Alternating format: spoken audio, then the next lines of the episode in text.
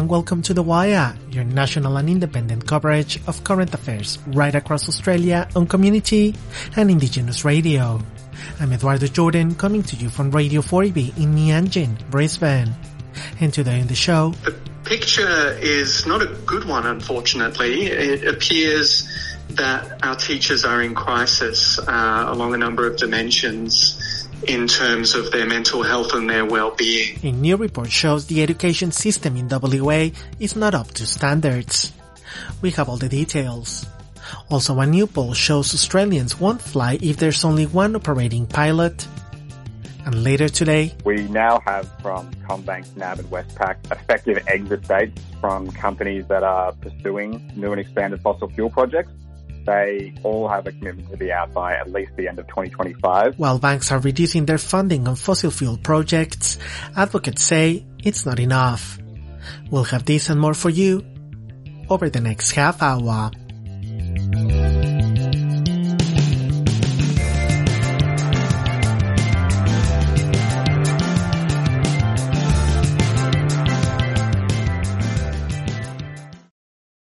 Thanks for being with us today. We're on air across Australia thanks to the Community Radio Network and the support from the Community Broadcasting Foundation. A new report conducted by Climate Analytics found out the Beetaloo Basin fracking project's emissions have been underestimated. The report called Emissions Impossible found out the project would produce up to 11% of Australia's total emissions from 2021. I asked climate and energy policy analyst from Climate Analytics and author of the report, Thomas Houlie, what the report entails. Until recently, fracking or hydraulic fracturing was banned in the Northern Territory. And a few years ago, it turned out that the Northern Territory also hold one of the largest and most promising shale gas reserves in the world in the Beetaloo Basin. So following this discovery, the Northern Territory government launched what we call the Pepper inquiry, which was a scientific investigation into fracking in order to assess how the Northern Territory could be fracked while mitigating the risk on health, on the environment, on climate. And the final report of the Pepper inquiry came out in 2019. So after this, the Northern Territory government uh, committed to implement all those recommendations to green light, basically, the fracking of the Beetaloo Basin. For that, the federal government and the Northern Territory government uh, commissioned the CSIRO GISERA, which is the gas industry arm of the CSIRO. The CSIRO GISERA final report came out uh, earlier this year. I think it was in February or March. And they did both an estimate of the emissions that will be produced by fracking the Beetaloo. One of the things the report found out is that the fracking project will produce more emissions than the 2030 reduction goal under the new safeguard mechanism regulations. How did you come up with that statement? So the goal of the safeguard mechanism reform is to reduce covered emissions from large industrial emitters in Australia from 143 megatons of CO2, which is grossly one quarter of Australia's current emissions, to 100 megatons of CO2 by 2030. And so we found out that the emissions that will be produced in the Beetaloo to extract this shale gas and the emission that will be produced when you convert this gas in LNG at the middle arm precinct. So the CSIRO GISERA assesses many different scenarios about the development of the Beetaloo. So in the smallest scenario, you have a limited production of LNG, but they also assess what they call scenario five, which is a scenario where you have an extensive production of LNG at Darwin and uh, multiple end uses of the gas from the Beetaloo. For example, for producing green hydrogen, for producing ammonia. What other inconsistencies did the report find about the Beetaloo Basin fracking project? So when this report came out in February, the full list of assumptions that the CSIRO GISERA used was not available at the time. So we basically had to reverse engineer their assumptions because of this lack of, of transparency. And so it was a kind of like a puzzle. You know, you have some pieces, you have a lot of missing pieces, and you try to fix back everything into place. So the first thing we did, and the most critical thing, was to find out what they were assuming regarding what we call methane losses and methane leakage rates. So basically, when you extract fossil gas and then you process it and then potentially turn it into LNG, you have methane that leaks at every stage. And that's normal, I would say, uh, in a, in an oil and gas operation. But methane is a really potent uh, greenhouse gas. And so it is really important to assess accurately how much methane will be leaked. It turned out that the methane loss rate was underestimated by at least 56%, which then impacts the whole life cycle emission estimates. So this has consequences on what we call the upstream uh, emissions. So, Thomas, what are the consequences we face if the Beetaloo project continues? I mean, in our reports, the, the consequence we, we, we, focus the most on is the climate consequences. Fracking the Beetaloo will produce a significant amount of emissions. We found that the CSIRO GISERA underestimated the, the cumulative total emission over 25 years, including those occurring overseas by close to 1.5 times Australia's 2021 emissions. So fracking the Beetaloo would generate significant emissions, would jeopardize uh, Australia's climate targets. So to avoid a boom in carbon emissions like the report you conducted estimates, what should the Northern Territory and the federal government, like the Australian government, do about this project? Uh, yes, that's a very good question. And I think, of course, the best outcome would be to stop the Beetaloo from proceeding. Uh, we know that we must significantly reduce our consumption and production of gas, not only in Australia, but on a global level. There are now cost efficient alternatives to, to, to the consumption of fossil gas. That was climate and energy policy analyst from Climate Analytics, Thomas Houlie.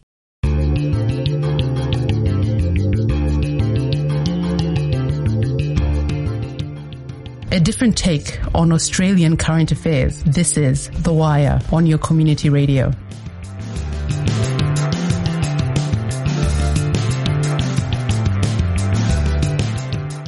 A report into Western Australia's education system by the State School Teachers Union shows the public school system is not working for students or teachers. The report called Facing the Facts recommended class sizes and teacher workloads be reduced. The Wire's contributor from Narda Media, Gerard Matza, asked senior lecturer at Curtin University Dr. Saul Karnovsky his thoughts about the education system in WA picture is not a good one, unfortunately. It appears that our teachers are in crisis uh, along a number of dimensions in terms of their mental health and their well-being.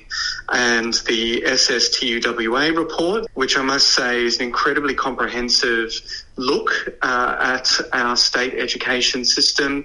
The panel members and their team went across all of Western Australia, including a number of regional and remote locations, and really sat down and spoke to teachers and school leaders about how they're going. And it shows that our teachers are working incredibly long hours, in fact, excessively long hours. They're also uh, feeling stressed and feeling like they can't cope. Many teachers, uh, in fact, the majority of teachers in our state at the moment uh, are struggling and considering leaving. What can you tell us about the impacts of the school system and some of these factors on, on the students? Unfortunately, we have created a school system, a mass school system uh, that is really not fit for purpose anymore. It, it, was created in the late 1800s on a kind of factory model of education where, you know, kids are, are batched by their date of manufacture and we push them through the various levels of schooling and we bolt on literacy skills, numeracy skills, you know, how to be a good citizen, teach them about democracy and how to enter the workforce. And I just don't think that what we are doing in our schools now uh, really meets the needs of our diverse communities in terms of language, in terms of culture, we haven't kept pace with the modern world. And I think young people see that. And then we put them into environments where their choices are taken away from them by and large, where their autonomy is decreased. And we've really lost touch with what young people need and what they want. If we look at other parts of the world that have moved to more democratic ways of schooling, where young people are collected in rooms, not necessarily by age, but by interest and sometimes by ability, where the school days are far less structured, where the curriculum is uh, based on the students' interest and what they're keen to learn and what they want to do and, and know about the world. You know, these are the kinds of um, ideas we should be embrace, embracing here in Australia. The review from the State School Teachers Union that came out made a series of recommendations. Could you maybe just speak to one or two of those recommendations that you think could make the biggest difference? Look, I think first and foremost, teacher workload needs to be addressed. The panel found when they went and spoke to uh, teachers all across the state, uh, they were told time and again that they teachers want to be spending time on planning quality learning experiences and really delivering you know excellent learning outcomes. And they just don't have the time to do that anymore. They're doing more and more administrative work. In fact it's increased by something like 90% uh, over the last few years. Any little infraction or issue that comes up in the class time has to be accounted for on, on central uh, systems and it just you know piles up and piles up and, and teachers just feel overwhelmed. Were there any recommendations in the report in particular for educating first nations students? Yes i think uh, look the report was a little bit more um, circumspect we might say around that because uh, you know they, they they know that one of the most critical uh, steps that you need to take with regard to any First Nations policy is consultation with First Nations communities. But, you know, look, they did note that um, a lot of the processes that apply to, you know, these policies and these issues and these challenges that uh, the report talks about in terms of all of Western Australian public schools are particularly acute in Aboriginal education and the kinds of policies that have been implemented over the past few decades have really amplified the lack of equity in regional remote locations, really to the detriment of First Nations students, and that the level of support from um, dedicated expert Aboriginal teams is minimal, um, and that that has actually diminished. It hasn't gotten better; it's gotten worse over time. Senior lecturer at Curtin University, Dr. Saul Karnovsky speaking with Narda Media's Gerard Matza.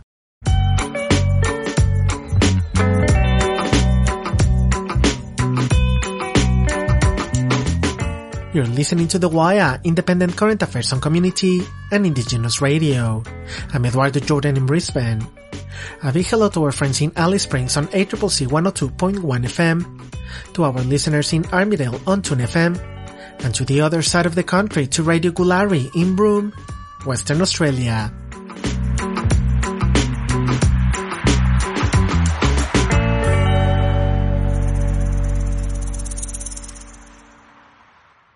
While airlines are currently required to have two or more pilots per flight, commercial airlines are trying to push for single pilot flights in order to cut costs.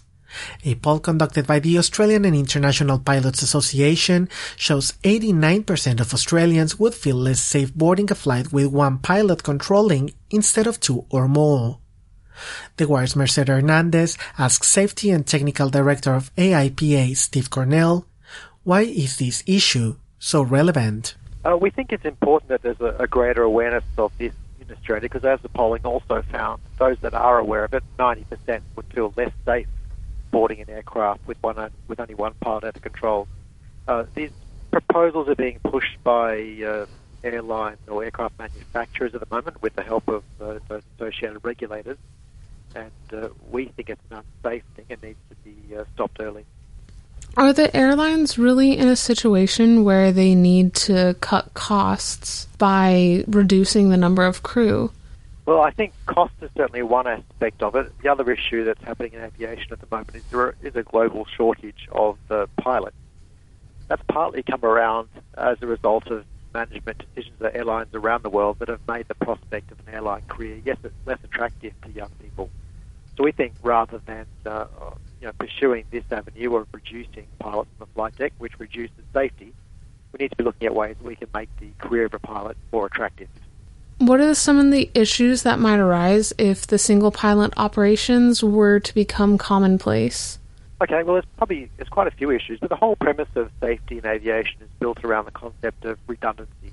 You know, aircraft have at least uh, two engines, some of them have four, but at least two. We have dual hydraulic systems, uh, redundancy in electrical systems, etc. And that redundancy stretches through to the flight deck, where we have two crew on the flight deck.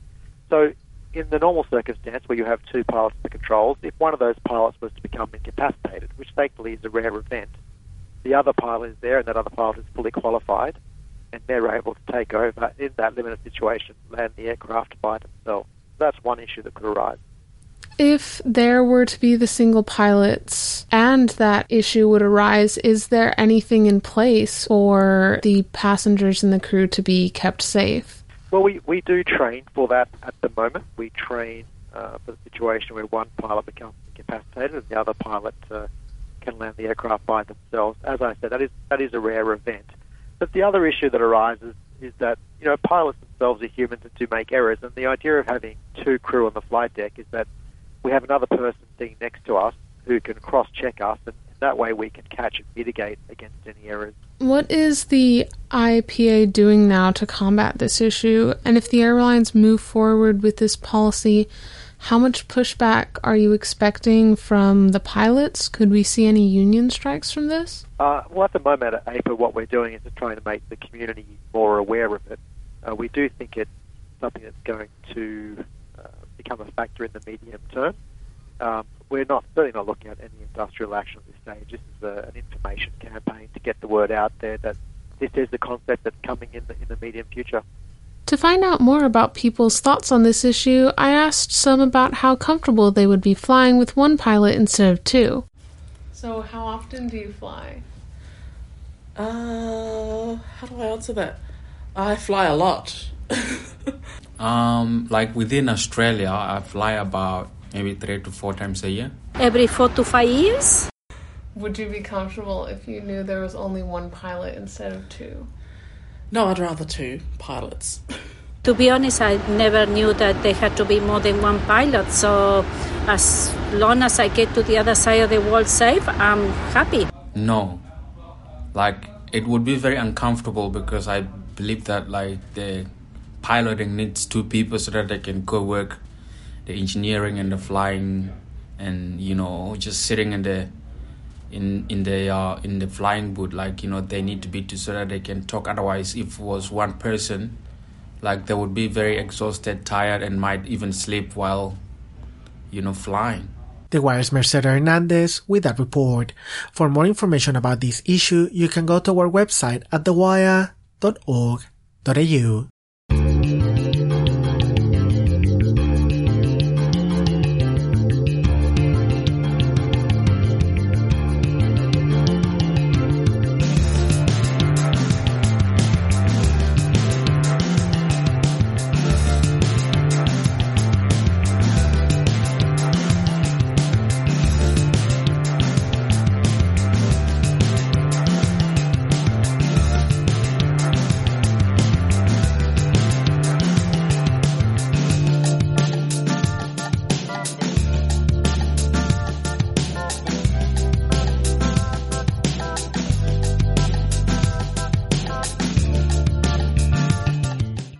2024 is just around the corner, and big corporations are getting ready to renew their boards through their annual general meetings. The big four banks are not the exception, and market forces and shareholders are demanding the banks to stop funding fossil fuel projects to reduce carbon emissions. While there's progress on this issue, much more needs to be done. I asked Australian Banks campaigner from Market Forces, Carl Robertson, how banks are reacting to their campaign. Well, we're reaching a crisis point with climate change. You're seeing the impacts of this in Australia in just the last few years. We've had major floods and major bushfires, which have destroyed huge parts of the country. And the banks have been financing this problem by funding new expanded fossil fuel projects that are driving climate change and making it worse. But we have seen some progress in the last 12 months. And the short answer to the question is that progress is being made, but not fast enough. The banks have made some strides they have ruled out uh, more fossil fuel projects or more new and expanded fossil fuel projects in the last 12 months, and they have restricted finance to the companies that are developing those projects and driving climate change. But it's not happening fast enough. So, could you please expand a little bit more on the letter shareholders sent to the Commonwealth Bank? Ahead of its annual general meeting this year, over 350 shareholders signed a letter out and sent it to the Commonwealth Bank board. This was acknowledging the recent progress the bank had made on climate, but still warning the bank that there's a long way to go uh, before it's aligned with its own climate commitments. The letter spoke to a few of the positive signs we've seen from CommBank recently. Firstly, in 2022, we saw a massive reduction in overall fossil fuel lending from CommBank, which was a solid indicator that uh, they were finally starting to take their climate commitment seriously. And the second point was that CommBank, uh, in its latest policy announcement, committed to effectively no longer bank most fossil fuel companies that don't have a plan to reduce their emissions that are aligned with the world's climate goals from 2025. So we effectively had an exit date from Commonwealth Bank from these climate wrecking companies. So along with the shareholders that we work with, we acknowledge the progress that had been made, but noting that between now and 2025 is a long time, and we definitely put the CommBank board on notice that we won't accept another cent going to these climate wrecking companies in the meantime. What's the feedback you have received from shareholders about, you know, the big four banks not doing enough to stop fossil fuel projects? Oh, as you can imagine, the shareholders we work with, which are just retail shareholders, everyday Australians, mum and dad kind of uh, shareholders, they're extremely worried about climate change. They're extremely worried about a safe future. Um, and they're extremely worried about banks and the financial institutions of Australia pouring money into massive new coal mines, massive new oil and gas fields that are fueling climate disasters like bushfires that are raging across Australia and around the world. Um, and they want to see these banks start to get their act together and actually start acting in accordance with what is required for a safe climate. So that's the main feedback we've received from shareholders. They have been pleased in recent months to see the progress that the banks are making towards cutting off finance for these climate wrecking companies, and they are pleased to see the fruits of their labour. Um, so, if the four big banks are still funding these projects and they're ignoring the shareholders' requests, what are the alternative options for shareholders?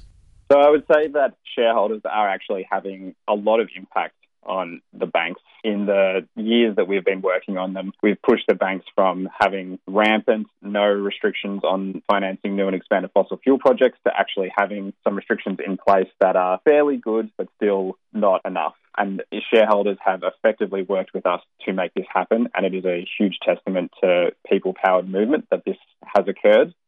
Beyond just the shareholder work that we do, though, shareholders have options available to them that are escalatory. So we have seen Commonwealth Bank shareholders take CommBank to the federal court over apparent breaches of its fossil fuel uh, lending policy. We've seen that result in positive changes from CommBank. Just yesterday, an ANZ shareholder also took ANZ uh, to the federal court with a claim that they were failing to manage climate risk. There are a range of options that shareholders can take to put pressure on the bank. So we're just around the corner for 2024 time flies. And what is mm-hmm. market? I know. What is market forces expecting from financial corporations to do to achieve their emissions target? So we have seen the last 12 months significant progress made from the banks based on where they were at. We now have from CommBank, NAB, and Westpac effective exit dates from companies that are pursuing new and expanded fossil fuel projects. They all have a commitment to be out by at least the end of 2025. But as you can imagine, that's a two year wait for our for shareholders, for customers, and for the community at large. And given the bank's recent history of financing these companies and projects, we're incredibly nervous about what they may do in that time. So our message to the banks would be very simple, which is don't finance these companies in the meantime, don't finance these projects in the meantime, and act in line with your climate commitments before 2025. That was Australian Bank's campaigner from Market Forces, Carl Robertson. Have you checked out The Wire? It's your national current affairs program. The Wire, taking an independent look at what's happening in Australia and around the world. Fresh voices, new points of view, current affairs with a difference.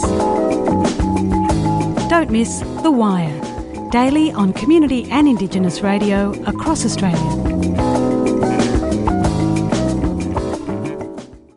And unfortunately, that's the end of the show today. Thanks so much for listening wherever you're in Australia. The Wire is a co-production between community radio stations 2SER in Sydney, Radio Adelaide, 3 triple Z, 4 triple Z, and Radio 4EB in Brisbane, with the great support of the Community Broadcasting Foundation and the Community Radio Network. We'll see you next week, same time, on your local station. And if you would like to listen to any of our stories again, you can go to our website at thewire.org.au.